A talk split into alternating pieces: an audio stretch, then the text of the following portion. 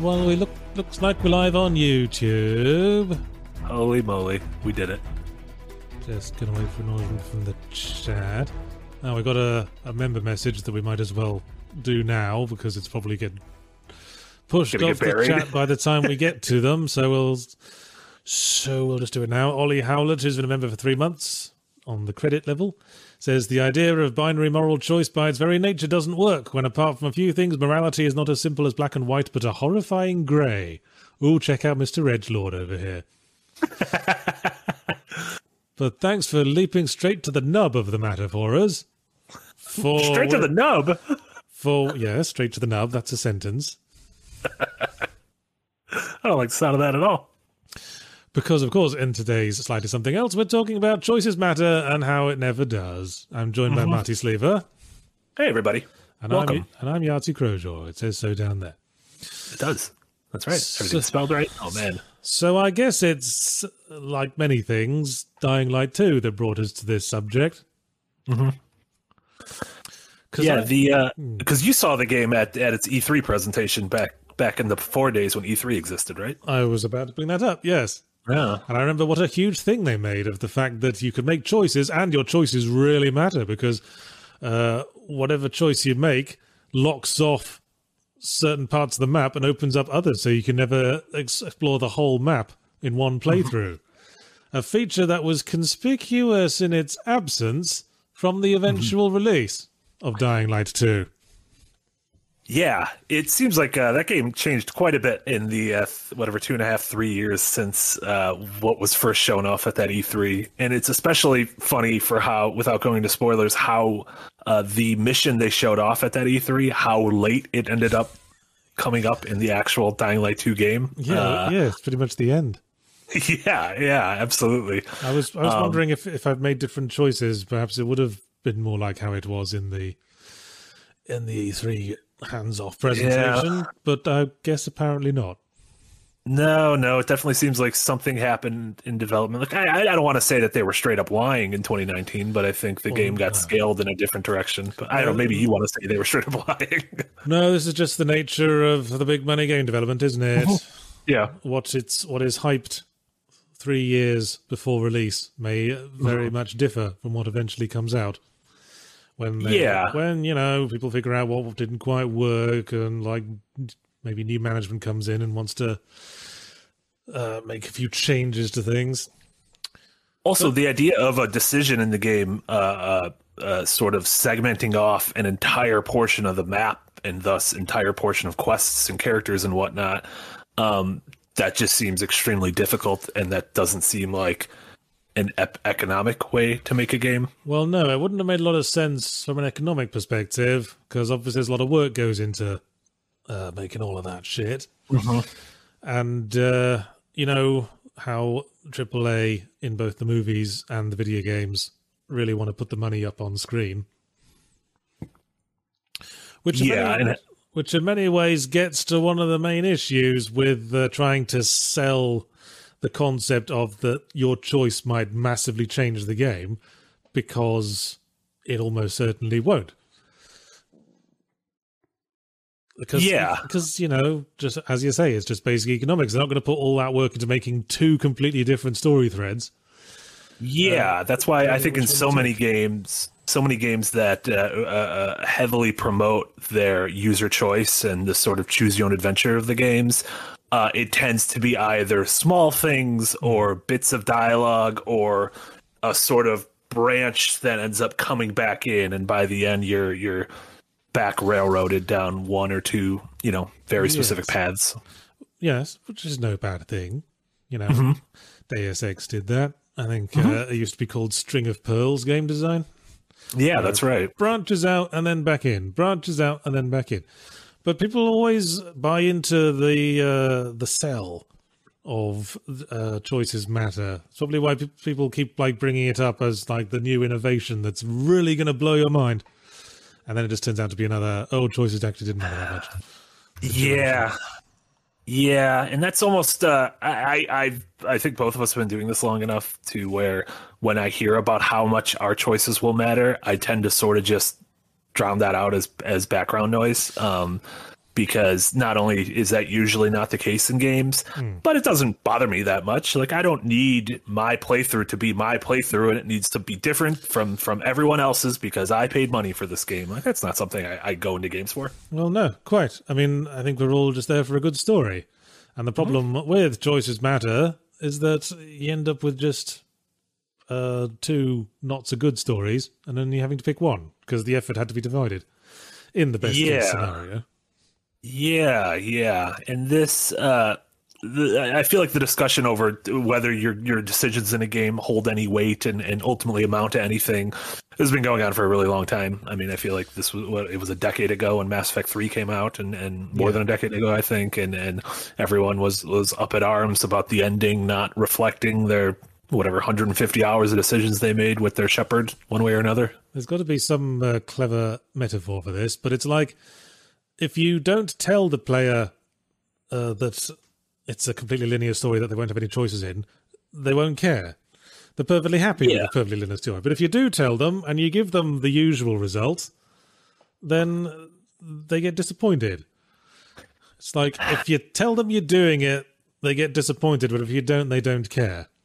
It's, yeah, it'd be like uh, if you woke up and and suddenly uh, there was a, a, a an extra thousand dollars in your bank account, and yeah. you were like, "Oh, that's great! I didn't expect this." But then suddenly afterwards, you found out, well, a bunch of other people got an extra fifty thousand dollars in their bank account, and all of a sudden you're kind of angry at that ten thousand, even though you the ten thousand is still very nice. You should still mm. just focus on that. You know, ironically, the only cases in which choices do matter, although, you know, I kind of hate that phrase thinking about it. It's like saying choices have consequences. I mean, mm-hmm. obviously, yeah. I mean, you you are making constant choice in video games. We are choosing to go this way, we're choosing to go that way. And the consequence is mm-hmm. you, you are this way instead of that way.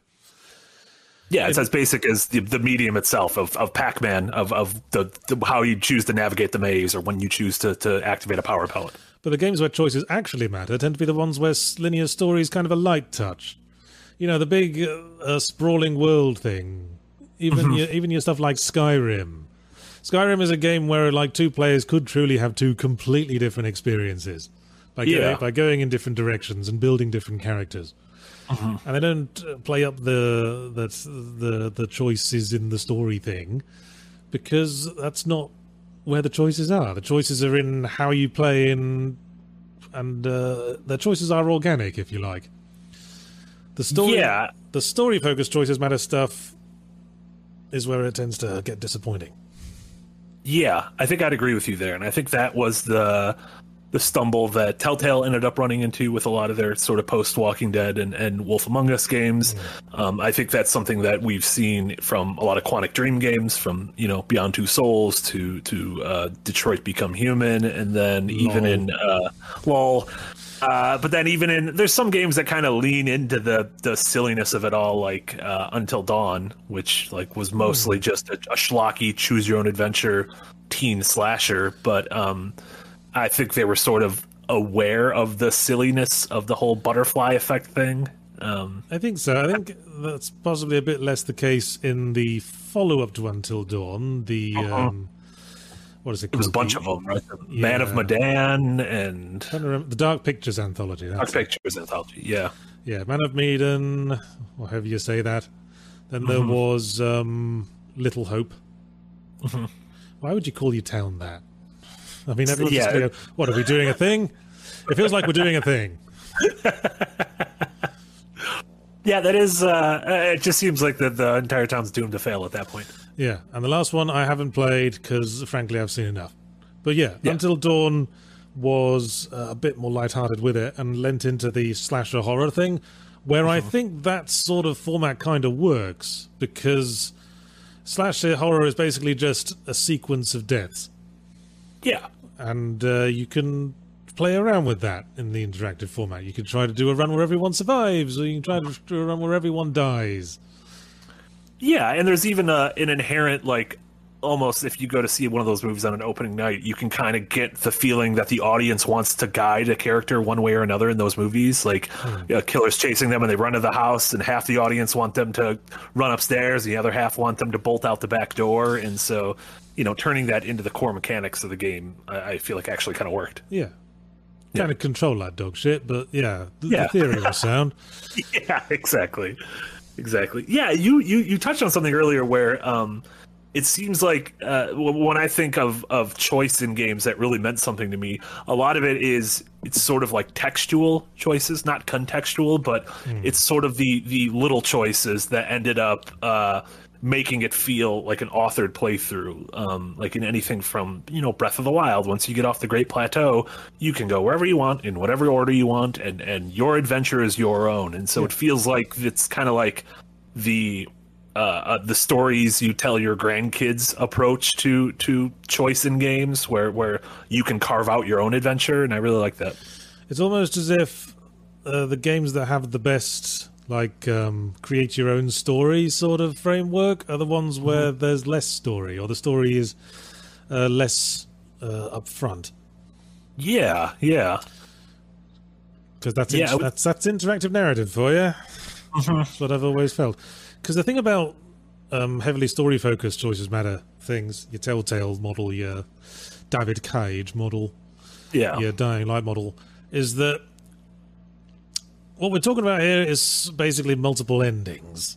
Mm-hmm. And um, a story sort of almost pivots around its ending. The ending is one of the most significant parts of a story structure. It's where everything's supposed to build up to. It's supposed to pay off everything. And if that ending is variable, then it's almost like the whole story is made of cellophane.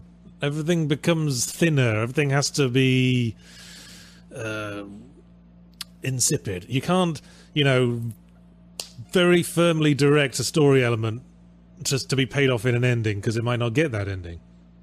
Yeah, it ultimately has to come from, uh, you know, uh, sort of more railroaded, uh, uh, linear cinematic games like, you know, something like The Last of Us, which is able to, I think, uh, it's able to circumvent those sort of problems that exist in games like, uh, like all those aforementioned games, or Life is Strange, or even like a, a BioWare or Bethesda game by... Uh, uh, everyone's going to experience these specific beats that ultimately culminate in this denouement. I think a good example of this is in the Silent Hill series. Okay. Because um, what's the best Silent Hill game? Two. Thank you. And uh, Silent Hill two has multiple endings, but none of them change the fundamental story. None of them change mm-hmm. the context. They're all just different ways in which James Sunderland redeems himself. Mm-hmm. But if you look at other Silent Hill games like um, Silent Hill Homecoming, and even Silent Hill one to an extent, some of the endings completely recontextualize the plot. Like in some of the endings of Homecoming, it turns out you were in a mental asylum the whole time. Or in some of them, yeah. you, you were dying the whole time and it was a dying dream. And yeah. sometimes it's all straightforward. So then if you go through that game, you can sort of see that they're trying to set up all of those possible endings at the same time. Mm-hmm. And the end result is just... bland. It's just a flat plane. Yeah. So, so in in a game like Silent Hill two, where yeah. there are choices or or decisions that can be made to impact your ending. It's an interesting it's example, ex- actually, because because you don't see the choices in Silent Hill two. Yeah, I was going to say it's less like, you know, oh, a, a Mass Effect thing pops up, and are you going to do the Paragon yeah. or the Renegade choice? Yeah, Pyramid Head will remember you did that. Yeah. No, it doesn't do that. It does, what you, what happens is it tracks the way you play. Mm-hmm. Like if you take a lot of damage, you're more likely to get the suicide ending. If you like look at a specific thing that's related to uh, uh, suicide, you're more likely to get the suicide ending. If you're yeah. more uh, uh, protective of your N P C support character, then you get mm-hmm. the ending that changes that. Yeah, yeah. Which feels more natural, and it almost it feels like it's again a result of the way you are naturally playing the game, as opposed to knowing. Like we, when a big decision comes up in any game, it happens at Dying Light. You're like, you know, this is a big decision. Like mm. there's the Telltale jokey thing of so and so will remember that, but yeah. like at at a pivotal moment in the game right now, you like you generally it's almost framed the same way, where there's like either a countdown or like you could hear sort of like an ambient tone in the background, like, ooh, this is going to be important. I better yeah. choose who to give this electricity to, the the yeah. shitty cops or the the starving people. Yeah, Dying Light two flat out uh, has like Like it's it freezes. There's a little timer. There's little icons showing like a divided path. They've yeah. very much telegraphed it.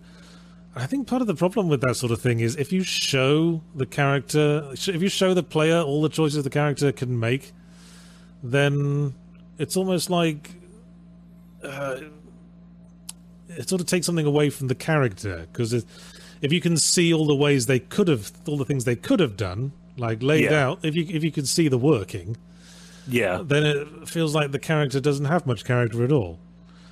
Yeah, you start to see the sort of the storytelling machinations, which yeah. uh, I feel like whenever you, you, you start to see that in anything, a book, a, a, a movie, a T V show, uh, you, you it kind of takes you out of it, or at least takes me out of it personally. Yeah, and then when you can see all the different dialogue choices you could possibly make. Yeah. Uh, in like a game with the dialogue trees that drive uh, like story branches, like Dragon Age or something, um, then... it's hard to feel like any particular choice is yours. So our character, yeah. our character could literally flip on a dime and say any of these things at this point. So our character basically feels like they don't have any character. Yeah, you could choose to knock out a reporter, or you could choose to, to always take the high road. Yeah. Um, and it's it's interesting how some games handle it in the ways where it will tell you verbatim what your character it will say, like these are the three sentences you can choose to hear the voice actor say, or other ones um, almost like uh, hinge on a specific mood. Like, mm. do you want to be gruff, or do you want to be sympathetic, or you know, do you do you want to be doubtful? Um, which again was, I think that was almost something in like uh, you know, L A Noire did that that mm. same way, where you had to, uh, you you were given a slight nudge of okay, I think this is what I want the character to say, but then you didn't really know if that was exactly what they were going to do. I think it's uh, a bit uh, annoying to just constantly badger the player with the choice. And especially in something like Infamous. Mm-hmm. Like in Infamous, there's a game, there's a game where with a very, very binary moral choice system, you can either do both bad things or you can do evil, uh, good things. And uh, whichever one you do changes what moves you can do, it changes what color scheme you are, changes like where you look, changes a whole bunch of things. But mm-hmm. every but there is no benefit to from not just sticking to one the whole way through. Yeah. There is no benefit at all. There's no benefit to going back and forth. There's, there was a game called The Suffering that had like a neutral ending where if you did go back and forth, but Infamous doesn't have that. But, yeah. But every time you have to make a choice, they still have to go through the motions of saying, are you going to do the good thing or the bad thing? Mm-hmm. You kind of like, if you start grinding bad now, you kind of missed out on your chance for the super special bad attack that you get if you're all the way bad. But, yeah. But the choice, here's the choice. Yeah, I, I, I, I've grown to sort of roll my eyes at games that are so binary like that. Yeah. Um You know, even like the old, uh, in the like Knights of the Old Republic, where you would make the Sith choice or the Jedi choice, or if, uh, in the uh, the Fable games, you'd you'd make positive choices and get a halo over your head, or the negative choices and you'd get devil horns. Yeah, um, that was a bit, bit bit on the nose, wasn't it? Yeah, yeah, a little bit, a little bit. So it's sort of like morality, but I don't know, like phony. Whereas uh, mm. I I like how in Dishonored. Uh, it's it's less those sort of choices and more uh, if you play as like a homicidal maniac and are killing everyone as opposed to sticking to the shadows and, and trying to get through the game as quietly as possible, then the city's going to fill up with plague rats because there's just yeah. too many bodies. Like this is bad. There's going to be plague rats and like creepy flies and everything. And, and your actions have an actual impact on what is occurring in this world and, and how you're interacting with it. Yeah, I think people are wise to the good versus bad. Having no uh-huh. nuance thing. You know what it is these days? You know what the binary choice always is these days? It's fascists or nutters. Pretty much. I mean, that's Dying Light had a lot of that, yeah. I, I bring this up in my reviews a lot, but it feels like every time you have to pick a side, yeah, one side is fascists and one side is nutters. That's how it yeah. always is. Fascists meaning, yeah. you know, very orderly, you know, very policed, very lawful in D and D terms, but tend to be a bit strict. Bit restricting yeah. of liberties. On the other side, people who you know liberated and do the who uh, can do whatever they want and like you know tend to be tend to be the more likable characters. Yeah, but, but you know are chaotic and things are more likely to go wrong. I think Dying Light two makes the mistake that they don't really show any bad side of the nutters side of things. They, yeah, they show by, plenty of the bad side of the fascist side of things. Oh yeah, definitely. Not so much of the nutter side of things. And Dying Light two became interesting because uh, for me, the biggest choices in those games in Dying Light two is uh, you hit a certain point, you're able to uh, complete these kind of like uh, puzzles that unlock either a, a water treatment plant or like an electricity plant, mm. and you can give you can choose to give uh, control of that plant to either the the, the fascist peacekeeper police or the nutty survivors. Mm. Uh, and I didn't care personally about th- either of them as characters, but it was mostly, okay, if you give it to the police, then you're going to have more combat options around the city. And if you give it to the survivors, you'll have more parkour and mobility options around the city. Yeah, and I liked running yeah. around in that game, so I just chose, I always chose the people because I was like, all right, I want trampolines and vents and all sorts of neat stuff like that. Yeah, I make a similar point in my review tomorrow. Yeah. It seems a mistake to tie like the philosophical choice to a gameplay choice as well, because mm-hmm. maybe I want to kill everything, but I also want to be a nutter. Funnily exactly. enough, because I'm insane apparently. yeah, maybe, yeah. Maybe I want better combat, but I want to side with the nutters. Yeah, yeah. Because um, it depends. I guess it depends on how much you buy into the story. Maybe it's because I've been watching a lot yeah. of like uh, speed run and skill run videos lately, but mm-hmm. a lot of people don't really engage with that level of things. Let's go. I'm no. gonna. I'm going to murder every N P C in Dark Souls because it means I can do my hundred percent consumables run. Yeah, exactly, exactly. Yeah, which is you know, it's funny. It's it's cool that games are able to you're able to kick the tires on them to that point to where you know someone can play a game so differently than you did. Which is mm-hmm. yeah, anytime you watch like G D Q or any speedruns, it feels like they're playing completely different games than you know even some of your favorites. Uh, another uh, the uh, another form of choice, which which leans more into the sort of the consequence uh, aspect of it, is in games that have uh, unit permadeath, like uh, an X COM game, or even if you choose to play like Fire Emblem in, in that sort of classic permadeath way, to where uh, again it doesn't impact the story greatly. But like losing a specific character you really like in Fire Emblem, like I'm playing, th- I'm replaying Three Houses for the first time and playing it with permadeath, and like if I lose a character I really like, I'm like, well, shit, like that was yeah. that was pretty intense. Like that, that's that yeah. that's the, that means that's, a lot. That's the immersion story, isn't it? That's the yeah that's yeah. the holy grail of interactive narrative, really, where mm-hmm. you you can have a game that just randomly generates something that somehow the pl- and somehow creates an emotional connection between the player and that thing, which X COM does perfectly, as you as you yeah. said. You get a yeah. soldier, and you know I used to think it was just you know uh, if your random soldier was just helpful to you from a gameplay perspective, they sort of you know you sort of automatically make connections to them as something to be relied upon. Mm-hmm. But then you know there are some N P Cs you can get attached to, even though they're not helpful at all, like uh, Ashley from Resident Evil yeah. Four. Yeah, yeah. But yeah, X COM does it does it really well. Yeah, yeah. Maybe because they're like randomly generated. It's because like this is how Animal Crossing works, I think, um, because it gives you something that's only yours, mm-hmm. that nobody else has this particular random connect collection of things. Yeah. Then if you then you get a sort of automatic attachment to it. Like if if this goes away, there will never be another one like it. And it's, yeah, it's, as opposed to like Joel protecting Ellie in The Last yeah. of Us, which is what everyone does when they play that game. Yeah, it's, it's hard to pull off, but it's one of the things interactive narrative can uniquely do. Because as you say, if there's a fixed narrative like The Last of Us, then then you're going to be like, oh, you know, obviously this character is going to die now. They're one of the main characters. Obviously, mm-hmm. Jon Snow isn't going to die for reals. He's like the only protagonist left. Yeah, yeah. But when, it's... but when, like you know, whether they live or not is entirely on you, mm-hmm. because because they're not like a fixed point in the plot. That's the unique thing interactive narrative can do. So I think what we're learning here is that if you want, you know, uh, uh, choices matter plot, just don't have a plot. Yeah. There you go. There you go. We fix it. We fix video games. Yeah. I mean, you can get yeah, attached it, to your dog in Minecraft, and that yeah. that was randomly generated. uh, it's funny because that's it feels like uh, this is something that the, the, the long rumored or long been working on Ken Levine game has been uh, trying to work on. As oh, his no. he's he's always been harping on the idea of uh, narrative Legos, which is supposed to be like the next step of this. Which you know, if uh, maybe whenever that game comes out, that that.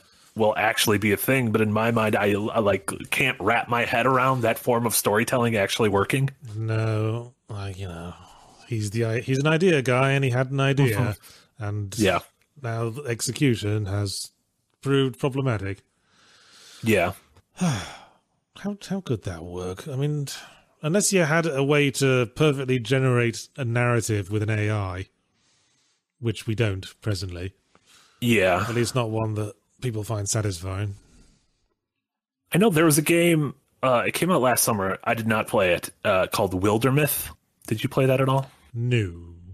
Okay, it was in early access for a while, came out last summer on P C. I think it might be coming to consoles uh, later this year. But it's like a, a tactical role-playing game that has just a whole mess of, of randomly generated uh, storytelling that that is constantly shifting and altering depending on your decisions and uh, which kind of characters you roll and, and what they do and everything. Um, and I've heard that was one of the games when that came out that the Levine Project almost looked at that and was like, well, shit, they kind of right. did what we were trying to do on a smaller indie scale, but actually finished the game. Well, I guess you can do a sort of random storytelling thing on if you're doing a sort of Crusader Kings thing.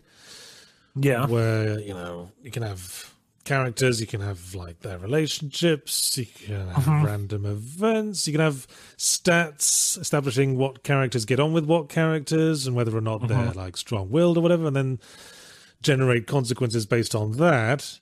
What you can't really do with that is emotional storytelling, like, as in cutscenes and dialogues and between the characters and stuff. You can yeah. you can make a random list of events, like Dwarf Fortress.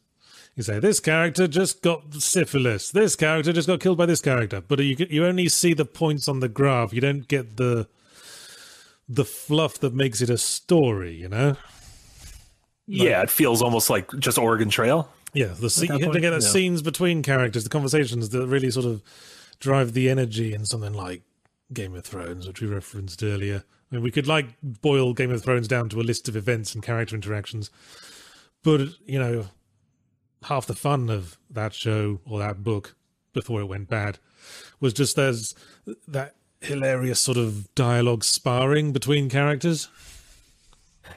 Yeah, and if you just, like you said, if you just if you just try to boil it down to the plot, like if you tried to uh, just give a bullet point list of what happened in, in uh, Adventurer's Nigh in your first campaign, like hmm. that would sound, it would sound kind of dumb. Whereas like you need to like watch the storytelling and the interactions unfold in order to like really yeah. get the magic behind it. That's how we get invested. We don't like a character because of the things we've heard them do. We like mm-hmm. them from seeing them do things, from seeing the way they move, the way they act, the way they talk. That's how we get attached. Yeah. That's how we get attached to characters. Yeah, yeah. I think that's. I think that's. You know, absolutely right. And uh, it's funny with the whole being attached to characters thing. One of the earliest examples I can remember of games of sort of having that idea of like, oh, there's like people can play this game and different things can happen is in like early Super Nintendo R P Gs and in games like Final Fantasy six and even Chrono Trigger, of the idea of uh, like missable party members, like optional party members, or, you know, in Chrono Trigger, Chrono dies at, at a certain point in the game and you can finish the game without him, or you can go on a side quest to to um, resurrect him. And I didn't, I just didn't know that playing the game because this was pre-internet. And so I had no idea as a kid that this was a thing that could actually happen. So um, it feels like games have been doing this for much longer than than just this, you know, current discussion of the sort of yeah, well, Bethesda you can model. Have some, yeah, you can have some very complex games back when graphics were fairly basic and a lot of things could just yeah. be played with text, like the Ultima yeah. games. They, mm-hmm. they were hugely complicated games that you couldn't really do uh, with like modern graphics because it would just be too much work. Mm-hmm. Actually, Chrono Trigger has some great invisible choices stuff early on. Remember that? Where um, yeah. And it gets brought up in the, the courtroom scene. Yeah, the things you do, like, a, like a, I think like there's a courtroom scene a little ways into the game where your actions at the start of the game are analysed. Like mm-hmm. at the very start, you bump into like the character who turns out to be the princess, and she drops her pendant. So your character uh, is is there and fully controllable, and there's the princess on the ground, and there's the pendant on the ground. But which one you interact with first comes back to bite you in the arse. If you look after...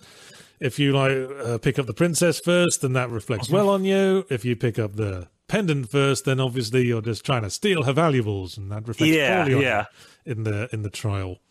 Yeah, and then later in that same scene, she'll uh, uh, the princess runs to like go to like a candy stand and yeah. look around at there. And if you just let her look around for like ten or fifteen seconds, she'll say like, "All done. Thanks for giving me time to look around." But if you try to interact with her during that, it comes back as like, "Oh, you were being like uh, kind of like a bully to her when she was just wanting to look at the candy stand." Yeah, and uh, that's the best kind of choice where it's not like a, a binary choice or in a dialogue choice.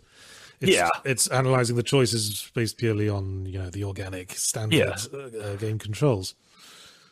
Yeah, absolutely, and and I think that worked really well, especially you know what twenty-five years ago. Uh, one thing I wanted to ask, which we have Persona art in our thumbnail, and so we are legally obligated to bring up Persona. Yeah, I is, wondered why uh, oh, they put that on there. It's because Persona is wonderful. Uh, so uh, Persona is uh, without going into spoilers, Personas four and five. Uh, both have sort of moments where if you don't make a right decision seventy-five hours into the game, fifty hours into the game, uh, you are ultimately cut off from from seeing the end game content, from from sort of finishing yeah. the final act. Uh, and in especially in four, like the choices you have to make aren't super obvious. Yeah, you know, you in, make... in five, it's it's a little more obvious, but not in four. There's a whole dialogue scene in four where you have to very specifically pick certain dialogue lines or else you get the bad ending. And yeah uh, yeah that's a weird case and wouldn't yeah s- not necessarily a good example of how to do it. Yeah it makes more sense in five, because in five it's ultimately not in Royal, but in five proper it's ultimately like, do you throw your characters under the bus or do you you know keep quiet? And you're like, well, of course this character would keep quiet. Like, he wouldn't throw his friends under the bus. That's that's not something my hero would do. No no Yeah. Sorry, what was the point? uh, oh, the idea of uh, this, so there's decisions in four, and you don't necessarily know that, oh, if I make this one choice down the line, I'm going to be cut off on a lot of stuff. So it's like it's yeah. a less telegraphed decision than say uh, like the yeah. Dying Light ones. Well, that's choices matter in the sense that if you make the wrong choice, you basically get a game over. Yeah. Yeah. That's choices matter in the sense that you chose to dodge the wrong way and now you've been killed in Dark Souls. It, yeah, yeah. Or like a, you hit you hit the wrong button in a Q T E and... Because let's face it, the bad end, gets smushed. Let's face it, the bad ending is very frequently just the non-standard game over, especially if it's a bad ending you get for not having done everything, like in Symphony of the Night. Yeah. Yeah, that's a good point. Yeah, yeah I guess Symphony, that, that, that, that's another prime example of like, you know, you, you can ostensibly finish the game by murdering Richter and being like, well, I guess that was my adventure. Yeah, yeah. Note. I mean, that's that. That is an ending. Yeah, like maybe that's enough for any percent speedrunners, but probably yeah. not for whoever was designing the storyline. uh, actually, I've been playing that uh, not for broadcast game lately. That's uh, just oh for, yeah, just for Phil Young's, I think. Yeah, how is that? I'm enjoying it so far. I probably have more to say uh, when I'm finished with it. Yeah, but it's very much seems to be going for that Papers, Please sort of level of choices matter, uh-huh. where most of the gameplay is like a sort of uh, work-based skill challenge, but there's a story going on in the background that you occasionally can mess with in very specific ways. Yeah, yeah. As I say, you know, maybe that's the way to do it, you know, keep the storytelling away from like the primary gameplay loop. Then, yeah, then, I feel I feel like it takes a very adept hand to be able to to merge those together. Well, yes, Lucas Pope is very good at what he does. Yeah, absolutely. Shall we go to Super uh, yeah, Chats? Then, Sorry. Oh, yeah. Oh, no, go to Super Chats. I'm, I'm sure I can. I'll bring yeah. up my point. I'm sure these will drive the discussion a bit. Absolutely. So, S V S Guru two thousand gives five euros to say, of course choices matter. They directly influence what kind of colour your ending cinematic is tinted with. Oh, I think someone's still bitter about Mass Effect three. Or possibly Eternal Darkness.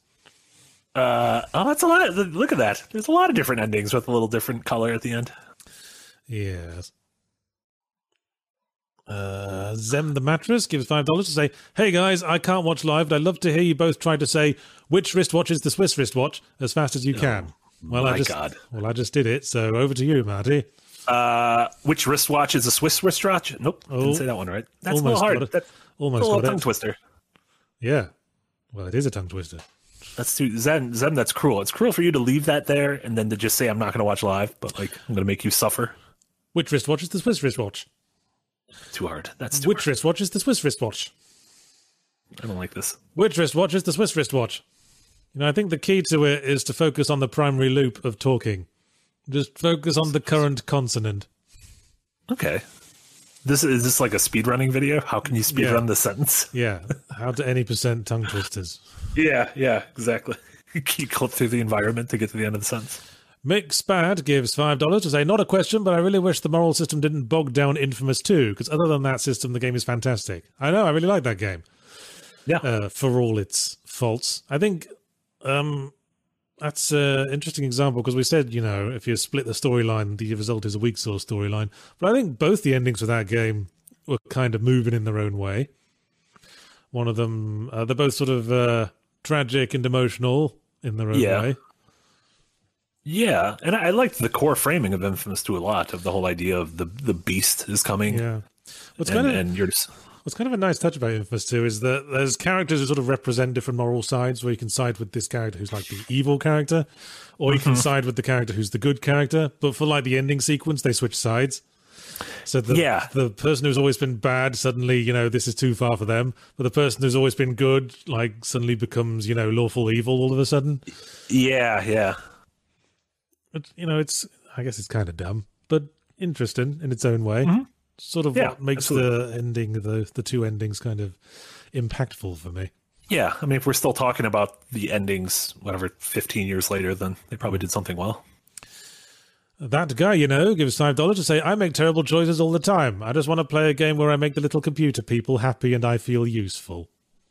That's, that's a, just a, a very real... S- sentence. I, I I love that. Yeah, I'm a sucker for the little computer people. I always like uh, feel bad about making them feel bad, and I guess I'm just, you know, a pushover, because all the way playing through Dying Light two, I made choices based on who was currently asking and if it would disappoint them, because I just didn't want to break their little hearts in front of them. I just didn't want to make T V's Rosario Dawson sad. So yeah. whatever whatever made Rosario Dawson happy. I didn't even know that game had actors in it, because you never can, can you? You can never tell. No. No. Uh, Gatis Vabulis gives five euro to say, hi there, I made the choice to consume more escapist content after finding the channel through Z P videos, and it's great. Keep up the good work. Gatis, thank you so much. Well, that's good. That's great to hear. Gatis Vabulis, thanks for the money. The Spawn Camp gives ten dollars to say, I think there is a definite want to emulate the freedom players get from T T R P Gs. I know when I was messing around with R P G Maker, I was trying to add as many dialogue options as I could. Well, that's never going to happen, is it? Yeah. It's like trying to make a video game based on improv theatre. Is that what Jack's going to work on? Is Jack going to make that? Sure. He will kickstart it and then work on it for twenty years and then put out some shit. Uh, yeah, I mean, ultimately, like, you know, the, the, isn't it imitation that breeds creativity? That kind of that kind of thing. So if you yeah. try try to make the everything game, ultimately you're kind yeah. of going to stumble in that respect. There's a lot of there's a lot of games that try to sell themselves saying this is a game where you can do anything, but it's just not feasible. I mean, yeah. obviously the, it's going to be tied to some kind of primary loop. That it, obviously you can't do everything. Obviously you can't move to Tanzania and become a ice cream salesman. yeah it's, yeah and it worries me because uh uh that happened with like No Man's Sky leading up to its release. I feel yeah. like between what the developers promised and what what people got their hopes up for, no game can ever match that. It feels like we're gonna have the same thing later on in the year with Starfield. People are like, this is it, I can in a Bethesda game go to any planet ever and do whatever I want. It's, it's a like, no, it's it's a, it's a dumb promise. Yeah. It's always going to be objective driven in some way. Mm-hmm. You can't just do whatever you want, because that would be dumb. So stop. So stop. You know, getting excited when people promise it. You dumb plebs, because you know you're only going to like a game that really focuses on something really well. Yeah. See, this is why you don't ask people what they want, because this is the kind of shit they say they want, and then that's never what they want. People don't know what yeah. they want. They want the next big thing, and no one knows what the next big thing is. Mm-hmm. The only game you're allowed to be excited about is the new Kirby game, because he can fish in that game. So there you go. That's that's something that's never been done before in games. What is with that? Just adding a fishing minigame to every game. I don't. I don't. Is that like a Japanese thing? But I guess it's not even Japanese games that do it. I don't no, know. Fishing is just a big thing. No, everyone likes, you know, fishing isn't just a Japanese thing. I mean, it's a survival yeah. thing in some places. Yeah. I don't know. Yeah, it's, it's weird. Gives you, I guess it gives you something to do other than swim in the water. That's true. Yeah. It's like a zen, like, I guess in real life, it's like a zen sort of a moment of, of contemplation. Maybe it just goes along with the the uh, hunter-gatherer crafting element that every game has now. Yeah, that's a good point too. Because it presents a way to get a certain resource. I don't know. Who knows? Zaratha gives ten R dollars. Oh. He says in the in the comment what it is. Holy moly, finally caught one of these live. I love the show and work you all do every week. Cheers from Rio de Janeiro. And in case you don't know what currency is this, it's the Brazilian real. Thanks, Sir there Arthur. Yeah, thank you so much, Sir Arthur. Scavenger gives ten dollars to say, how much mattering counts as mattering? Stardew has the big choice along with waifu and daily choices, or the Indiana Jones Atlantis game had partner wits or fists paths for story and cutscene. Well, as I say, it depends on how much you've bought into it yourself emotionally, mm-hmm. I suppose. Yeah. I mean, yeah, I mean, I, I imagine there's someone who's going to play Dying Light two and, like, really be stressing over, like, oh, oh man, like, am I making the right decision? Like, like yes. you know, who, who are really invested in these characters. Will I disappoint love interest lady? Will I lose the chance of sex scene with love interest lady? Is there a sex scene with love interest lady? I yeah. don't know. There might be if we make exactly the right choices, and then we might mm-hmm. see some side knockers. Classic side knockers. Yeah, Indiana Jones: Fate of Atlantis was a weird example because uh, again, uh, you make a choice without the game telling you you're making a choice, and then it changes like a load of puzzles and gameplay throughout the course of the rest of the game. Yeah, that's. Somehow that's that's one of those one of that eras of uh, adventure games I didn't play. And I don't know how because I love Atlantis and I love Indiana Jones. Well, I'd recommend it then. Yeah, it, it feels like it has all those things. If you like both those things. Yeah. The Spawn Camp gives five dollars to say, I do think character choice is kind of neat from a philosophical sense. You and some buddies can talk about what you guys would have done. Well, there's a limited conversation if there's a very limited number of things you can do, I suppose. Yeah. I mean, it, it, it's interesting in the way that I like talking to someone about a game we both played and hearing stories that are way different than what I did. Um, yeah, I was kind of hope I was hoping that from Dying Light two, and so far I haven't really talked to people who've played it that much different than I did. It's, you know, the water cooler conversation. Yeah, and yeah. We all got out of something.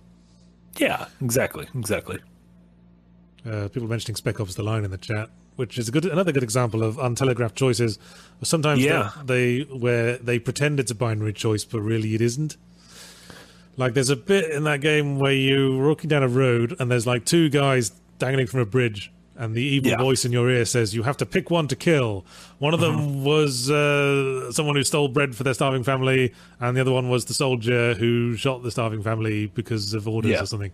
So you have to pick the one that's most guilty. But what the game doesn't tell you is that you can shoot one, you can shoot the other, you can shoot both, you can shoot neither, you can shoot uh-huh. the ropes holding them up, or you yeah. can shoot the snipers who have got guns trained on them.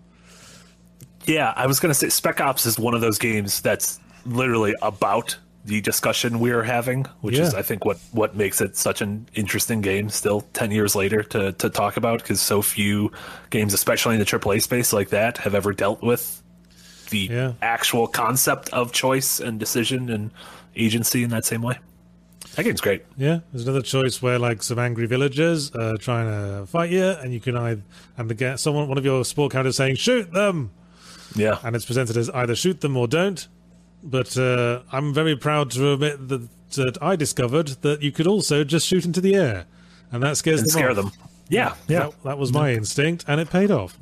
Yeah, that's a great game. Everyone should go back and play that. Apparently, you can also just punch one of them in the face, and they run away if you do that as well.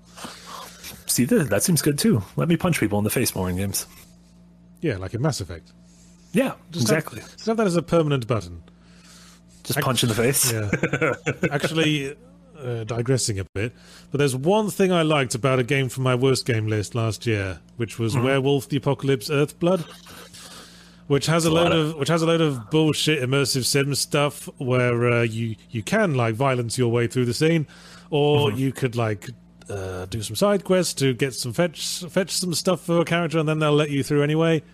But one thing I quite liked is that throughout every conversation, throughout that whole immersive sim sequence, there's just this permanent turn into a werewolf now and kill everything button. Great. And at any point yeah. in the middle of in the middle of conversation, if you just get pissed off, you can just go, ah, I'm bored, turn into a werewolf yeah. and kill everyone. Break I, break glass to werewolf. And I did appreciate that. Dying Light two could have used that button. Yeah. I could I, I would have liked to turn into a monster every once in a while.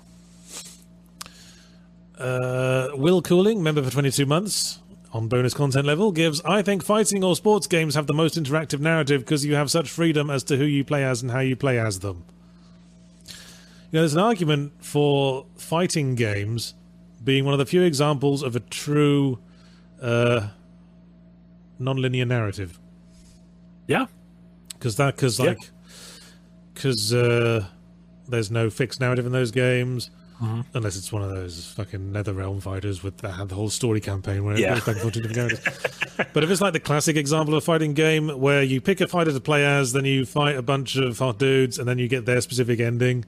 Yeah, that's that's almost perfect, like non-linear storytelling, because it doesn't even yeah. like pick a protagonist. You get to pick the protagonist, and any character could work as the protagonist.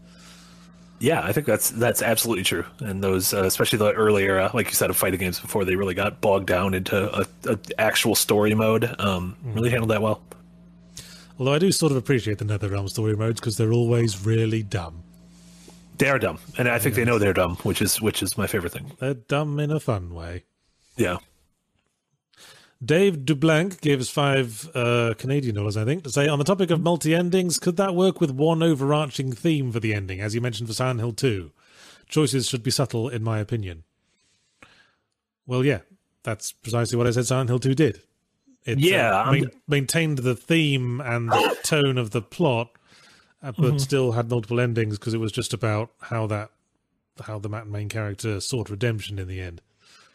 Yeah, I think some of the Life is Strange games handle that-ish in the same way, although those are much more sort of, you know, choose yeah. your own adventure, you know what you're, you know this decision's going to have a consequence kind of thing.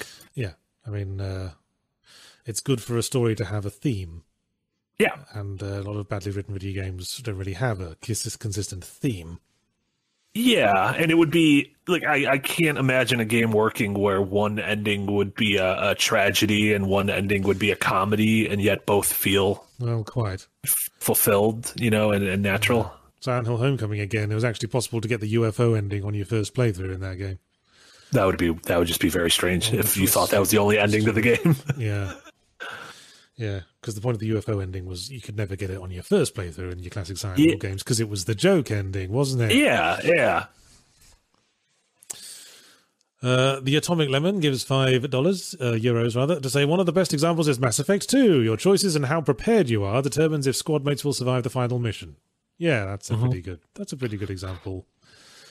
Yeah, yeah, and it kind of feeds into that idea of the the kind of the permadeath idea that we brought up with uh, you know stuff like X COM and and uh, Fire Emblem, which I think that's a especially once you've invested, you know, for some of those characters, two games worth of time.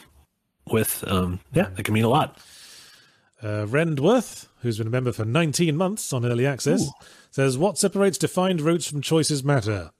Well, I think that's just a semantic question, Rendworth, and I think we've established choices matter is kind of bullshit, and when it's brought mm-hmm. up usually just as like a gimmicky selling point that yeah. turns out just isn't really uh, choices matter, it's just, as you say, defined routes. Yeah. Yep, I'd agree with that. Scavenger gave us five dollars to say, how do you balance choice with spirit of the game? If you start Zelda hoping to choose to make Link a fighter pilot, you're going to be disappointed. Uh, I mean, yeah, I would agree with that. Well, as I say, video games are always going to be objective driven. Mm-hmm. You can alter the motive a player brings into and uh, the reason why they're doing things. You can have the characters always doing the same thing, but they change the motive for why they're doing it. Yeah.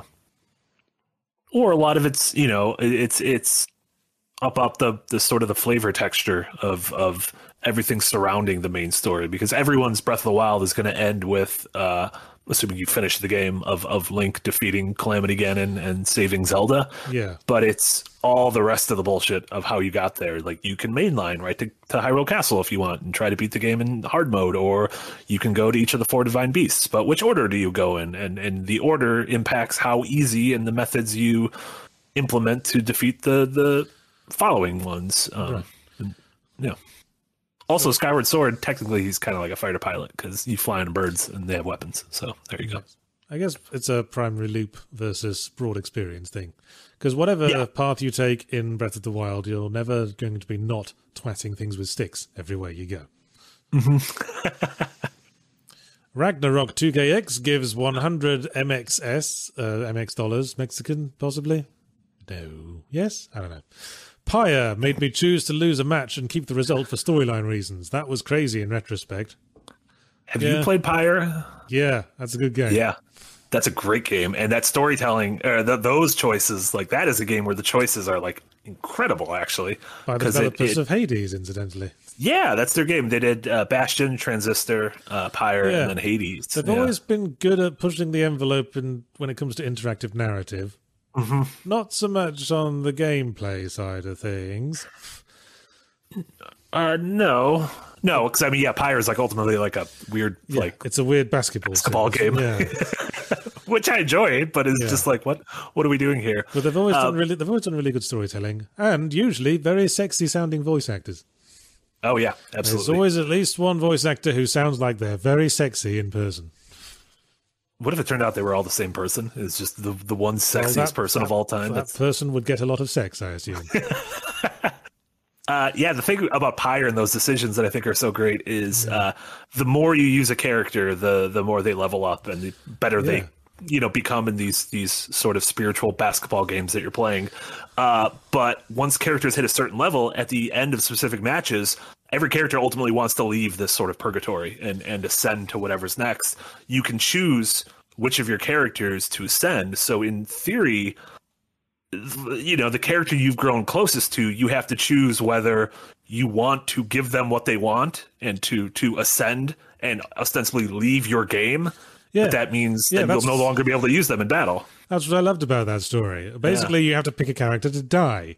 Mm-hmm. Or as good as die, because you never get to see them again. But, yep. you know, in doing it, you save them. You rescue yeah. them.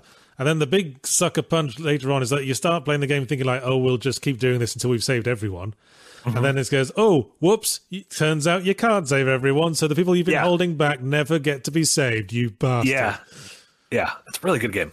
Yeah. Everyone, check that out. Wonderful game. Mm-hmm. Uh... Eduardo Filippi, was that the next one? Yes, that was the next yeah. one. Eduardo Filippi gives ten thousand P Y G to say Dungeon A I can generate fully formed narratives. A I Dungeon, rather, I think you mean. Yeah. Yeah, but... Are they good? Like, is yeah. there something that needs to be handcrafted about these stories? I mean, they can very frequently be very funny. It's, yeah. it's a lot of fun to talk about the, the stuff A I Dungeon spat out. Yeah, but uh, you know, you'll never beat a craft a narrative crafted to drive a specific emotional response. Yeah, as yeah. much as I think people are trying to to figure out a way to do that, I, I just I can't imagine it. A I just, has, I, A I just doesn't have that heart. I need to go nope. visit the Wizard of Oz. Yeah, there you go. Ragdolls to Riches gives five dollars to say, look up Sacrifice by Shiny. Five different gods you can work for. You can be faithful, play politics, flip sides, mid level. Story plays out dynamically. Well, I never played that, but I guess I'll take your word for it. I'm assuming the game is called Sacrifice by a developer named Shiny, and the game's not called Sacrifice by Shiny? No, no, which no. Sacrifice. Be... Shiny was the oh. developer behind uh, M D K, oh, right. I think. That's right. That was ooh, this was twenty-one years ago, twenty-two years ago. Oh, yeah, that is no the past. Man. Holy moly. And before they made M D K, they made the Earthworm Jim games. Well, that's not great. That's not a we don't we don't need to brag about that.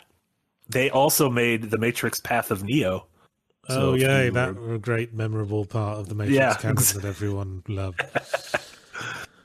Oh man, M D K. I haven't thought about M D K in a very long time. That character design scared me as a child. I did not like yeah, it. Yeah, that was a weird but memorable game.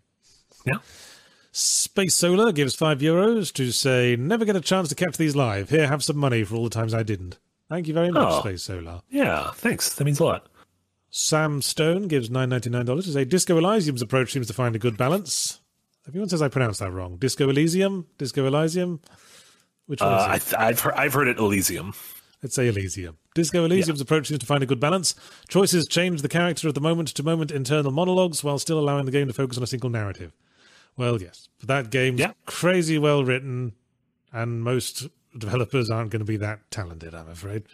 Yeah, yeah. But that is a, Sam, that's a perfect example of, of a game that handles it. And it's almost like it does the, what I keep talking about with Breath of the Wild, of you can go anywhere you want and explore and do what you want, but it does that all internally inside of the character's head, which is just wild. Yeah. Like, that's some next level stuff. Yeah. Unless you rolled the wrong character and died trying to get your tie down from the ceiling fan at the start of the which game. Is, which is also very funny. Yeah. Which is, the fact that they thought of that is perfect. Yeah. Daniel Thron gives five dollars to say, choices should be totally invisible. Seeing the animatronics under the mask kills the illusion. We are making the story feel real, not the game. I tend to agree, yeah. Daniel Thron. Yeah, I agree too. Also, if you want to see a game with animatronics under the mask, check out Five Nights at Freddy's Horror in the Pizza Palace, or whatever the game last week was called. Security Breach is called. Security Breach. Which some people, was, which I read, I saw a comment somewhere saying might have been ripping off uh, the S C P Foundation sort of air. Okay. Or trying yeah. to trying to evoke that sort of feel. Interesting. Yeah. But yes, it's a very bad game. Security Breach. Yeah. Just just watch my stream and you'll see why. Hey, you got out of the playpen. I'm proud of you. Yes. But yeah. uh, if I'd had my way, I would never have gone back to that place. uh, Clutch forty-five gives five dollars to say, what about a game with player choice and dynamic dialogue run by live D Ms like live D and D? Well, sure, if you could swing that. Yeah, I mean, that's that's like the ultimate like uh, communal high, storytelling, right? High subscription cost to pay the D Ms, but maybe worth it. Well, that's just D and D then, isn't it? I mean, are you saying a yeah. video game with that? Like, you got to also got to have a room full of programmers, like, feverishly setting up whatever choice you just made? Yeah, that almost seems like a game that exists in, like, a, a movie about games. Yeah. Uh, yeah, but, no, I mean, that's, if, if like, this true sort of branching storytelling absolutely comes from sitting down and playing D and D with a group of friends. Meister Kleist, the Heist Air, give us five euros to say, has the word combinatorial explosion been mentioned yet? For each real choice you add, the amount of required content rises exponentially. Well, yes, that's why most games just did the fake choices matter and just did the string of pearls choices matter thing. Is that a real term? I really like that term. Well, it's just... combinatorial ex- explosion. Well, it's just exponential uh, growth. Sure. I, I know. I've just never I've never heard it used in that way. I love it. I think that's great. Uh, yeah, and that's absolutely the thing is once you... If, if your decisions actually matter, the game then gets more and more complicated and bigger and more expensive and harder to make. The Spawn Camp gives five dollars to say, any hey Yahtzee, any chance that Starstruck Vagabond will have a Linux port? Well, it wouldn't be one I made if it did. I'm hoping to maybe work with a publisher at some point down the lines. Maybe they'll know someone. Nice. Saren S H forty-six gives two hundred rupees, I think, to say, hello, I've been a Yahtzee fan since I played the Treasure Mythos games in two thousand six. I even tried to write fan email as a twelve-year-old. Thanks for all the fun years introducing me to Marty and Jack. You're welcome, Saren S H forty-six. Oh, you're very welcome. You've officially... I want to know what you mean by tried to write fan mail. You've officially known me longer than my wife. That's amazing. Also, if you can find any of that fan mail, please uh, uh, find it and uh, uh, read it or write it in the chat. I, I would love to see that. I wouldn't. Kebukai Kimono gives five euros to say there are games lately that give you options, but the story progresses as if you said both, like Fate Stroke Grand Order. Isn't that like standard like- design in a lot of Japanese games where they you pick one of two dialogue options? I think most recently I was playing like the new Pokemon Legends game. Oh, yeah. And occasionally that you choose one or two bits of dialogue and it literally matters for shit which one you pick. A hundred percent, yeah. I don't know why. And the characters barely even react to it, too. Like, you can yeah. give, like, the asshole response or the nice hero response, and you don't really get any feedback from that. I don't know if there's some, you know, uh, best practice design document that discovered that this is... This, even, like, the illusion of dialogue choice uh, creates emotional attachment on the player's part somehow. Yeah. Or if a conversation is long enough that, like, oh, we should throw in something interactive here so that they don't fall asleep. Because oh, sometimes yeah. if I'm playing a game and I really don't care about the story, I'll be jamming through a conversation, and then it'll be like, so, yes or no? And I'm like, well, shit, I definitely wasn't listening to the context here. Like, I hope this choice isn't important. Yeah, I've been worrying about that. Uh, related to Star Trek Vagabond, actually, because I've been working on the story campaign. I recently made the decision to remove a starting choice from the game where you choose what ship to start with. You choose whether you get the one that's a little bit faster or the one that's got more storage space. And I decided mm-hmm. I think you should just start with the slowest ship with the smallest storage space so we can emphasize upgrading the ship as you go along better. Yeah.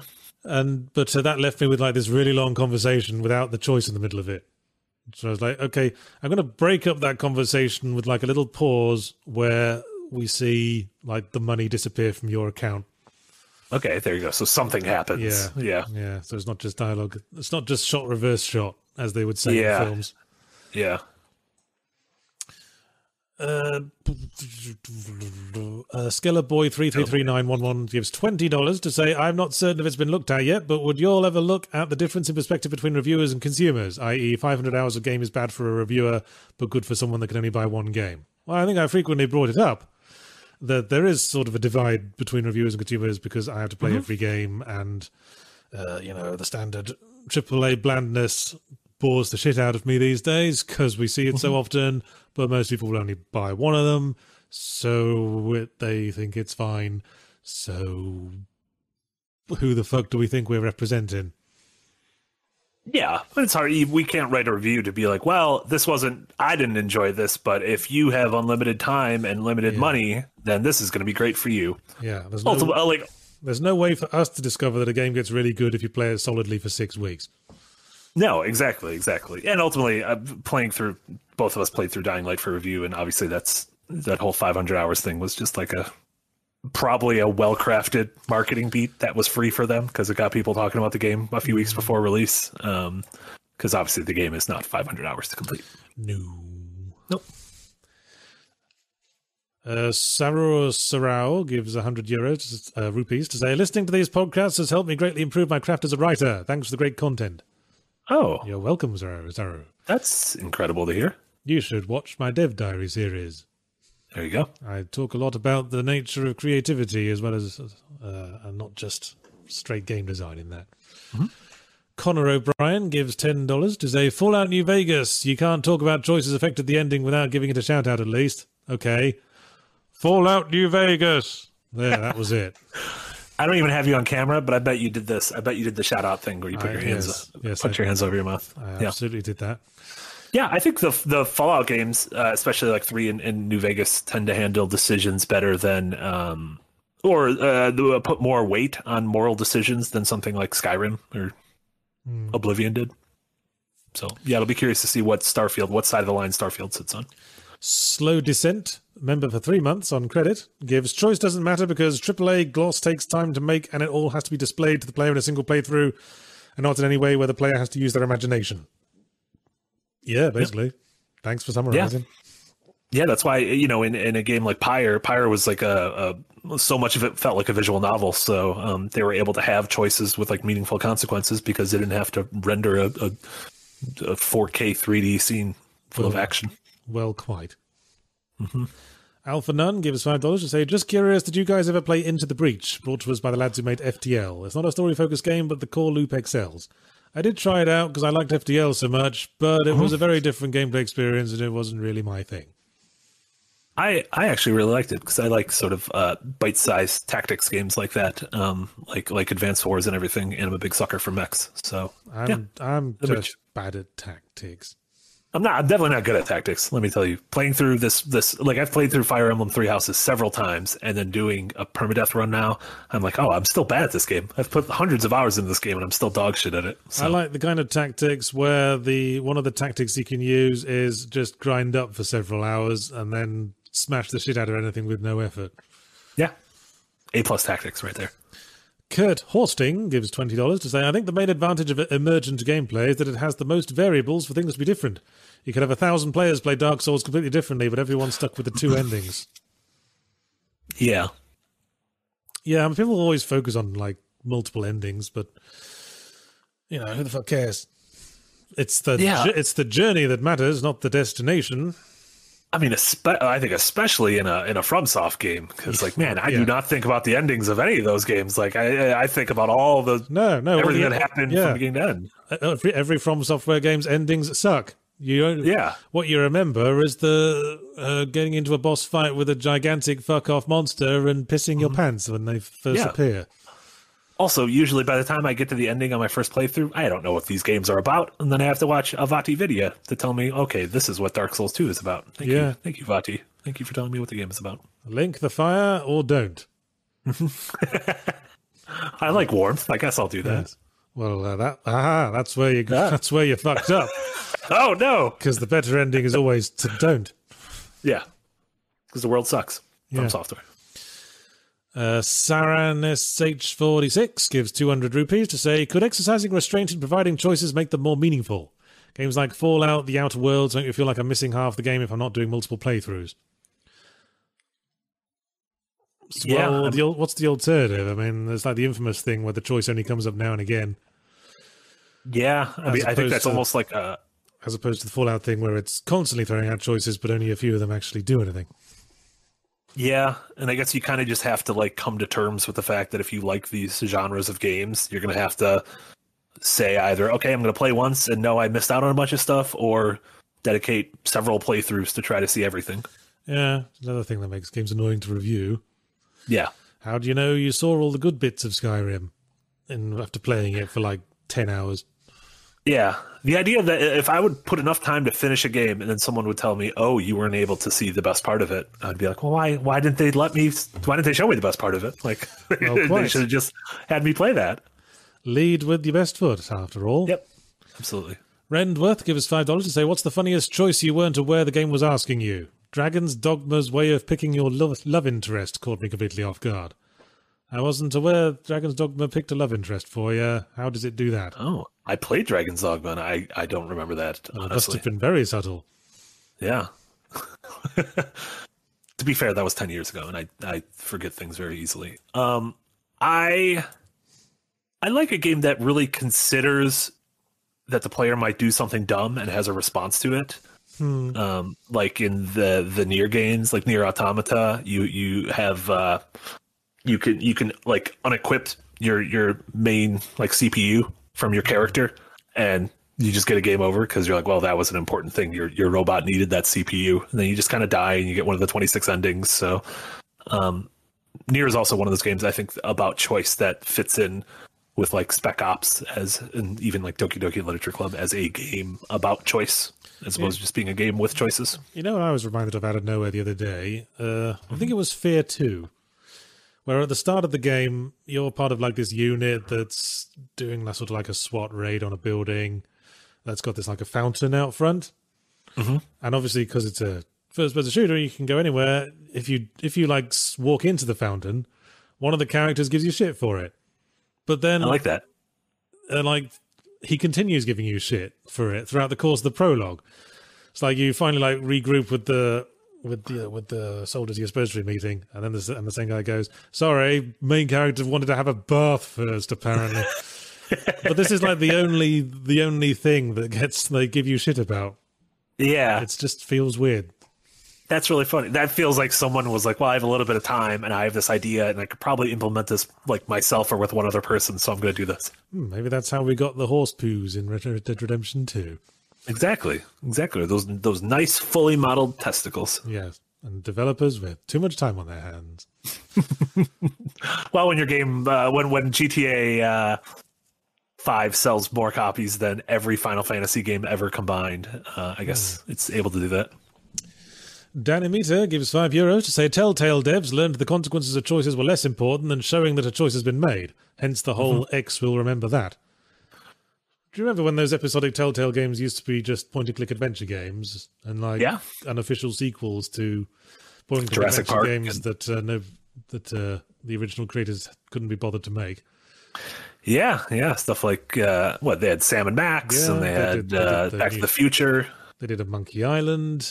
Yeah, uh, yeah, unofficial sequel. And then after a while, Telltale games just became the choices matter except not really thing. Yeah, yeah. I think it was the Especially Walking Dead, like Game of Thrones. I think it was the Walking Dead that changed things. Yeah, was... and it was also just the story was just really good in The Walking Dead, and it sort of, um, especially for whatever, eleven, ten, eleven years ago, whenever that was. Scavenger gives ten dollars to say, one of the big choices I didn't realize was a choice for me was Walking Dead Chapter five. There you go. Mm-hmm. When the kill the bad guy prompt showed, I was so angry at him, I didn't realize I didn't have to do it. Yeah. There you go. But I think that's good. It's like you didn't kill the bad guy because of the prompt. You killed the bad guy because you wanted to, because of for story reasons, like you wanted to hmm. to get revenge. And so that's I think that's a good choice. King Dead forty-two gives five dollars to say, do post-credits story cards like Fallout one and two relate to this at all, since there aren't gameplay consequences? I think... Uh, it, well, it's always a feature that was missed when it wasn't in a Fallout game, wasn't it? Or a... Yeah. Um, uh, the other one. Whatever. Yeah. Because traditionally, at the end of the game, you get some, like... You get told what all the different characters did... After yeah, you yeah. Finished, which felt like a nice payoff. I mean, they didn't even have to like do a big fully rendered cinematic showing it all. It's just it's just knowing that it, that happened. Yeah. No, I agree. That's, that's nice, of, especially kind of if you've invested in a lot of characters and a lot of decisions.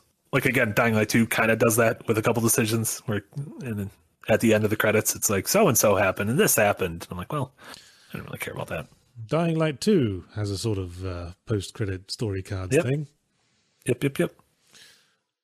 Just to shout it out. Mm-hmm. Might as well. I mean, probably driving the algorithm at the moment. Yeah, thanks, algorithm.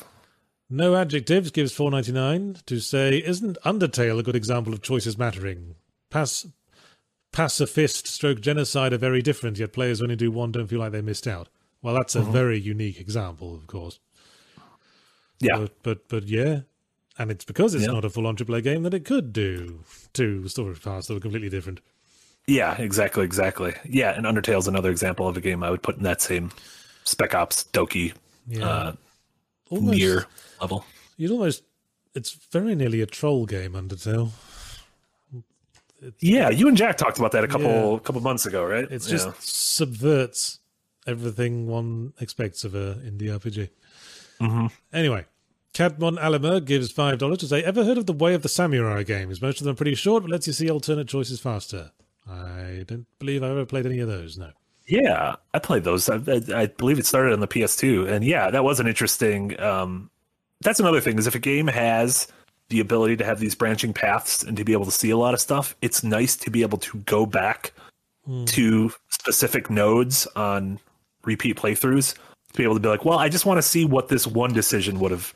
made differently. Um, and so games that allow you to do that, I think, are pretty neat. Uh, you were the sort of person who read Choose Your Own Adventure books with your fingers marking five hundred different pages, just in case right. you were heading towards a bad ending.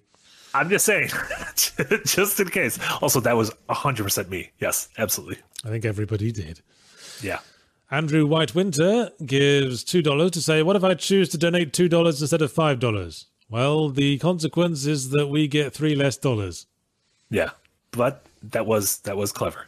Well I hope, done, Andrew. I hope you feel satisfied, Andrew Whitewinder. Gildon Toffee, Toffee's not going to be able to eat today because of that three dollars. Yeah. Ironically, since he's named after a food. Gildon Yetic, member for three months on bonus content, says, are sufficiently advanced choices indistinguishable from emergent procedural narratives? Um.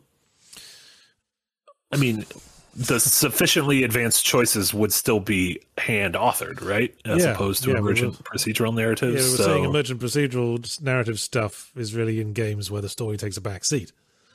So, yeah. no... But yeah. sufficiently advanced choices in a story-driven game would is has proved unworkable, or yeah. not, not really worth the effort.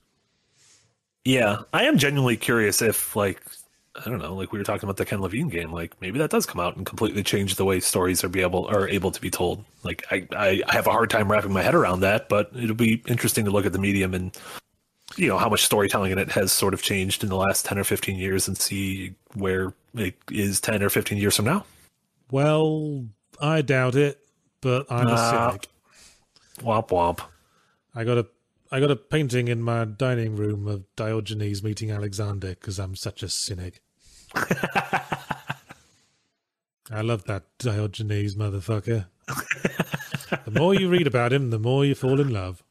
There you go. Kurt Horsting gives ten dollars to say funniest F G story twist is Lorraine in G B V S. Oh, God. This podcast needs a glossary. Where if, he win- where if he wins, it shows him in bar framing the fight as something he made up, but every loss is the opponent confused why such a weakling tried to fight. Oh, fighting game story twist.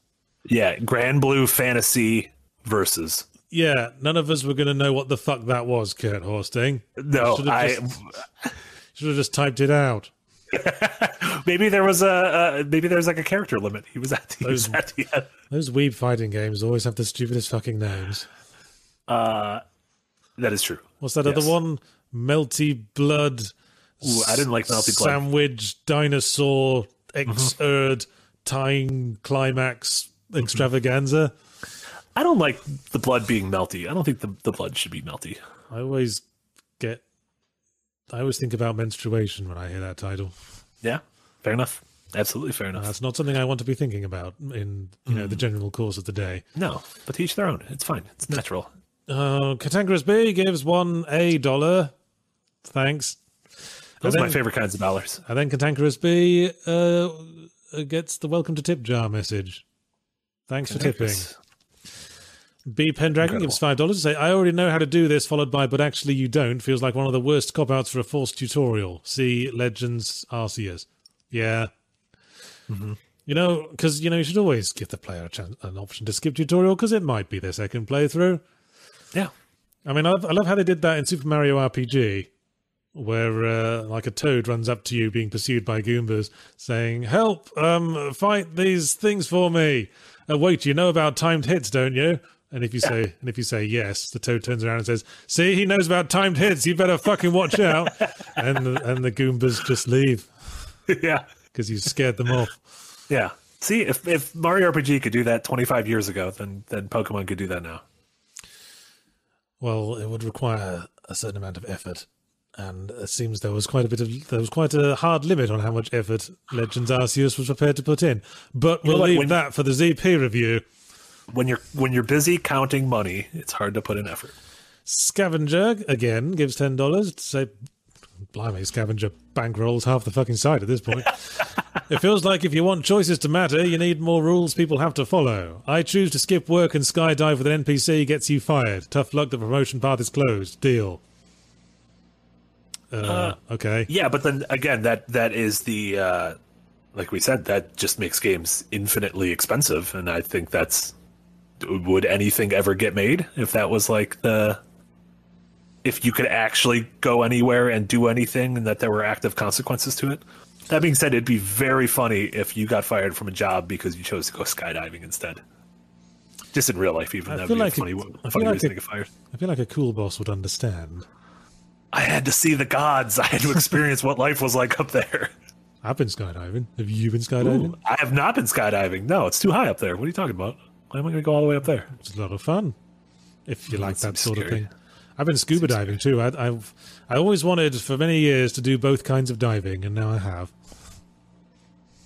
Did you go straight from one to the other? Did you like skydive into no, no, like a no. lagoon? Okay, I, I skydived years and years ago in Brisbane, onto uh, where you land on the beach, Ooh, and uh, nice. I went scuba diving on my honeymoon just a couple of years back. There you go. Perfect. Two ambitions fulfilled. Make sure you get them in before you have kids. For Christ's sake. You can't just like put the baby in like a baby Bjorn and go skydiving? Just like the front pack. Yeah. Um, maybe. You might end up with baby sandwich splattered yeah. all down your front. That's not good. Don't do that. Rod Hope gives us five dollars to say, ideas for Starstruck, hexagonal star map, more centrable, selves, shelves stroke fridge that only holds boxes or food, and a Visit Earth side quest. Oh, don't you feature creep me, Rod Hope. I've been feature creeping enough already. Low-key Loki gave us fifty Swedish krona to say, that guy who wanted D and D as a game would probably like Sleep is Death. Two-player game with a D M update to the graphics and story after each action. Okay. Is there an actual, again, is this an actual human D M? Because that seems just like a... Presumably in a very limited work. fashion. Oh, yeah, it, it looks like a, like an R P G Maker game. Mappy one nine six four gives five dollars and says nothing. Strong silent Classic type. Mappy. Classic Mappy. Andrew Hickenbottom gives three pounds to say, don't mind me, just raising pizzazz awareness. Hell yeah, Andrew. Thank you. Or should I be pronouncing that pizzazz? No, it's. I, I really hope it's pronounced pizzazz, because I've been saying pizzazz my entire life. If it's pizzazz, then I'm in trouble. Oh, wait, I missed a couple of that. I don't know. Uh, my, my scrolling game is out of whack. That, uh, I think uh, you just had pizzazz on the mind was the problem. That guy, you know, gets five dollars to say, I'd like to make a Mad Libs game where you put in words and you could end up with saving your dog from an evil scientist who plans to conquer Mars. That was just Scribblenauts, wasn't it? Oh my god, yeah, that was. That game of Scribblenauts was insane. I don't understand how that game worked. Or, um... Drawn Together, was that it? No. Drawn Together? Um, yeah, that was the... You Or You Draw? Was it Drawn Together? That was the cartoon, wasn't it? About the Big Brother with cartoon characters. Drawn to Life. Drawn to Life. Drawn to Life, that was it. That was the game where you drew all the characters yourself. That's right, yeah. Kurt Horsting gives two dollars to say the extra text would have been ten bucks. I see. Yeah. Andrew Whitewinter gives three dollars to say, I have decided to give three dollars. Oh, you're a gent, Andrew Whitewinter. No, Andrew. Is that really your last name? Or were your parents really into Game of Thrones or something? That would have been, I, I, that would have been incredible. B S Marsh gives five dollars to say, how do you feel about Dragon Age's carrying choices from game to game? I like how making the good stroke nice choice has painful consequences later. Well, I guess, you know, if you're really uh, buying into the choices matter thing, mm-hmm. that's that's all you can do. It does end up being pretty awkward a few games down the line where you have to fill in a fucking questionnaire if you can't just load your last save. Yeah, yeah, to sort of tick off the boxes on all the big choices. I um, really, I've really, I always really liked the choice in Wolfenstein: The New Order. This way, you have to pick. Whereas just one choice you make at the start between two N P Cs, and yeah, it changes a bunch of things throughout the course of the game. Yeah, but it sort of came back to haunt them for the next couple of games because you have to reiterate what choice you made at the start of each one. Yeah, yeah. That could be that could definitely be a double-edged sword. Um, mm. It is also interesting if you if it's a, a series of games like uh, Dragon Age that you could sort of workshop what a, a choice in the first game did years later. Like mm. you can kind of figure out is based on player data and and sort of critical reception and everything. So that's that's pretty interesting. Well, you can do what Deus Ex did, which had multiple endings, but then when it came time for the sequel, they just made a plot where any of the endings happened. Or, or indeed, yeah. all of the endings happened. Yeah, without having like a canonical. Yeah, that's kind of yeah. wild. I think, yeah, because in in Deus Ex, you can either give the world to the Illuminati, you can either blow up the internet, or you can become the A I that controls the world.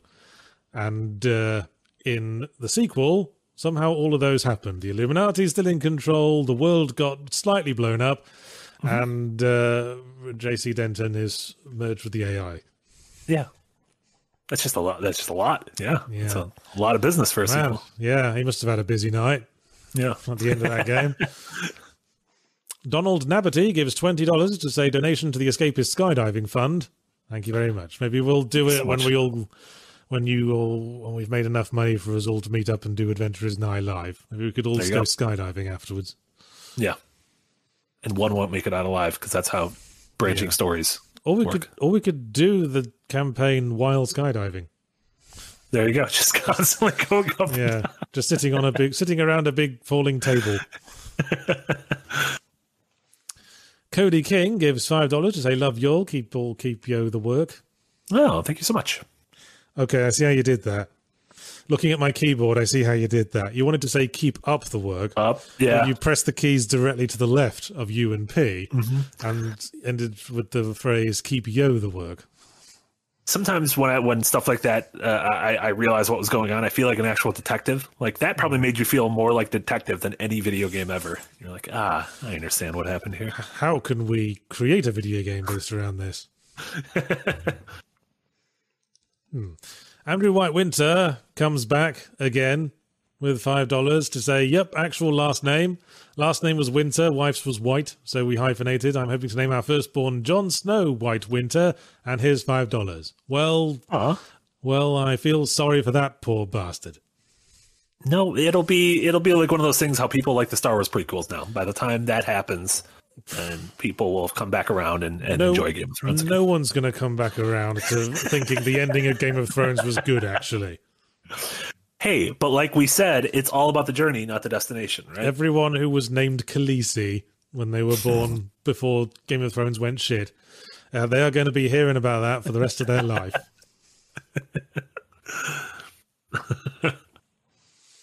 It's unfortunate. Well, that was the last Super Chat. So yeah. I'm going to hastily wrap things up before we get any more so I, so I can piss off and get my lunch. But, of course, we appreciate all your Super Chats always because uh, it's what helps drive the site. It what helps keeping us able to make the content we like instead of chasing algorithms. Exactly. So thanks for all of those and thanks to all the viewers and everyone who commented. I was Yahtzee Croshaw. I was joined by Marty Sliva. Thank you so much for having me. So, stick around, the escape is this week, because tomorrow is, of course, Zero Punctuation Day. The subject will be Dying Light two. Mm-hmm. Obviously. Because it seems that's all anyone can bang on about at the moment. Yeah, that just, sounds right. Just that and the new Pokemon. And, of course, the post-D P stream will be from one p.m, where I will play some Dying Light two with someone. Probably mm-hmm. not you, because you were on this one. And I don't think we can't hang out twice in a week. That's too much. You can't selfishly hog the airwaves this much. That's way too much. Uh, wh- what are you doing this week? Oh, we have all sorts of stuff. Uh, later today, uh, three p.m., so about an hour from now, the, Casey and uh, Jesse are going to be back with a Hidden Gems with Aerial Knights uh, Never Yield, which is a very stylish uh, endless runner, so check that out. Mm. Uh, tomorrow morning at nine a.m. Central, we're going to have Breakout. Uh, we're going to be talking about Sifu, uh, what we love from the game. We're going we're going to talk about difficulty in games, because God knows they're like cracking open that one again. Oh, it's a tough uh, one, is Sifu. It is, it is a tough one. Uh, Casey beat it because he's good at games, so good for Casey. Um, Thursday, we're going to have the uh, Dead Space two Let's Play finale with Casey and I. We'll be finishing that game. And then uh, Friday, we're going to have our uh, Nick and Amy will be play, back playing Gears. Uh, but I'm also very excited because we're going to have episode two of Design Delve uh, starting. It's going to be a later stream, five p.m. Central. Uh, J-Mate and I are going to have uh, the creators of Unpacking on to talk about Unpacking. That's a hey. game you like. Talk shit about the mobile community while you're at it. We will absolutely do that. Uh, yeah, it's at uh, five p.m. on Friday because it's it's hard uh, with J-Mate in the U K and with them in Australia. It is hard to find a, a comparable time for all of us. But yeah, I'm oh, really yeah. excited about that. Yeah. yeah, tell me about it. It's a pain in the ass yeah. figuring out yeah. when we're going to record Adventurers Nigh with with uh, Amy on the team. Yeah, that is a it's a very global campaign you guys have there. So but what are we supposed to do? Play without Dabarella? Ain't nobody wants to do that, and ain't nobody going to watch that. It'd be like Happy Days without the Fonz. Exactly. No one wants that. Um, All right. Oh, well, speaking of uh, unpacking, uh, my latest Extra Punctuation drops on YouTube on Thursday as well, which is on the subject of mobile games and why they all suck now. Mm-hmm. Rest in peace, mobile games. So I think that'll be it. Uh, we've got to have our mandatory toffee time, I suppose. Oh, toffee time. Toffee, you're up. Wake up. Wake up, you lazy git. Amuse them. Amuse them. His ear was inside out. Are you See, not entertained? You Are you not entertained by my inside out ear? Man, Duffy looks kind of buff. You ever noticed that? Just been real, just crunching iron when you're not looking. Yeah, look yeah. at look at those pecs.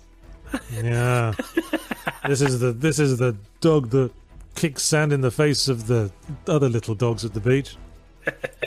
Watch out for this bruiser. Ah, uh, incredible. Oh, I guess I should stop streaming now. Bye, everyone. Hi, everybody. Bye. Thanks for being wonderful, chat. See you tomorrow.